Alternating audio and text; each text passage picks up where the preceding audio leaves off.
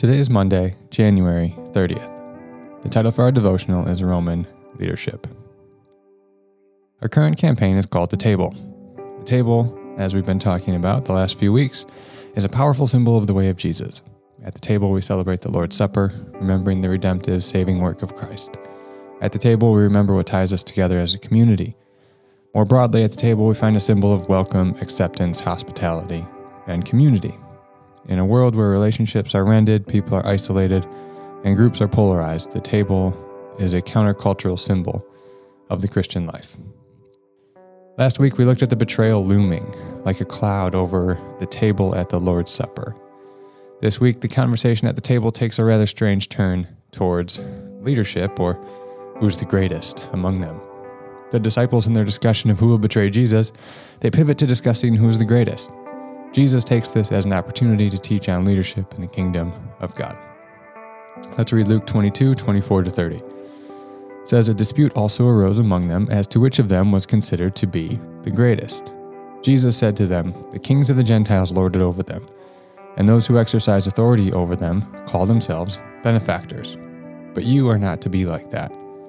Instead, the greatest among you should be like the youngest, and the one who rules like the one who serves. For who is greater?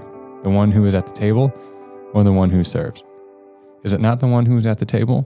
But I am among you as one who serves. This concept of leadership and authority in the ancient world was so ingrained in their culture that it was a major point of counterformation for the early church and Jesus' disciples. It's difficult for us to grasp this type of authoritative social structure in our 21st century Western culture. In our culture, we value democracy and diplomacy, rule of the many over the few.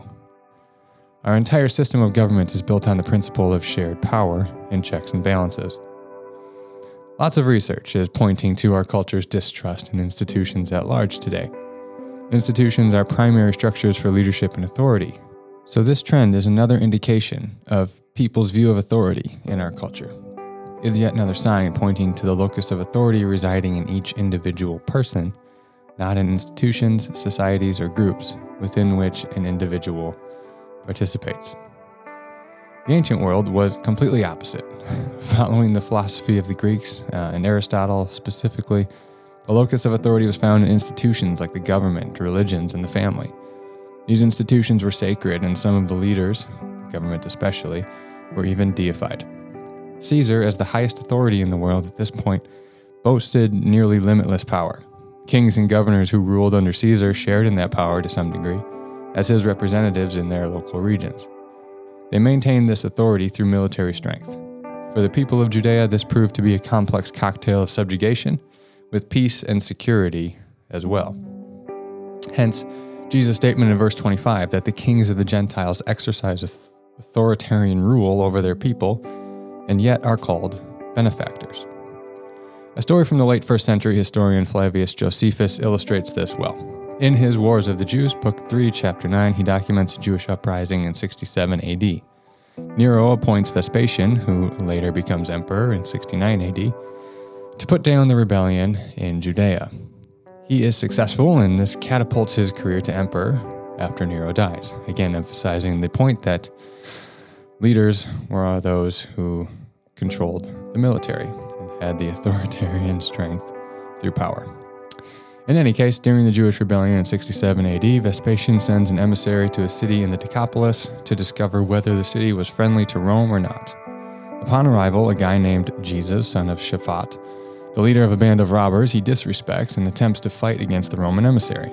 The emissary runs, fleeing, because he wasn't given orders to fight. Vespasian responds by sending a larger force to the city. When the Romans come to the city, the leaders of the city go out to meet the Romans and tell them that they are actually aligned with them and not the robbers, for fear that the Romans would totally destroy their city. The robbers have since fled to another city. So the army freely enters the city, restoring peace from the robbers who lived there before, and even committed to making the city gate bigger and keeping the wall intact. The people then call Vespasian their quote, savior and benefactor. So, we see in this story the subjugation of the Romans. It also created this system uh, where the Romans gave protection and peace, and they called themselves benefactors for that reason. This protection and peace is likely how they promoted their rule. They likely even convinced themselves that their often tyrannical lordship over these people was indeed good for them, because they were their benefactors. So this is the way the world, the rulers of the world exercised authority. This is not the way of Jesus and this new community he is creating. For reflection time today, uh, remember that for the disciples to grasp the way of Jesus in their culture, it required a strong movement of counterformation. The disciples had already been formed by their cultural ideas around leadership and here what constitutes success or being the greatest among them. Under Jesus, they needed to be transformed. So, what are some of your ideas of leadership and greatness that you have adopted from the culture and not from Jesus? Think of your definition of success. Does your definition of success or greatness come more from the culture or more from Jesus? So just explore some of those ideas that perhaps you've adopted without questioning from the culture on success or greatness or leadership, and then re examine them in the light of Christ.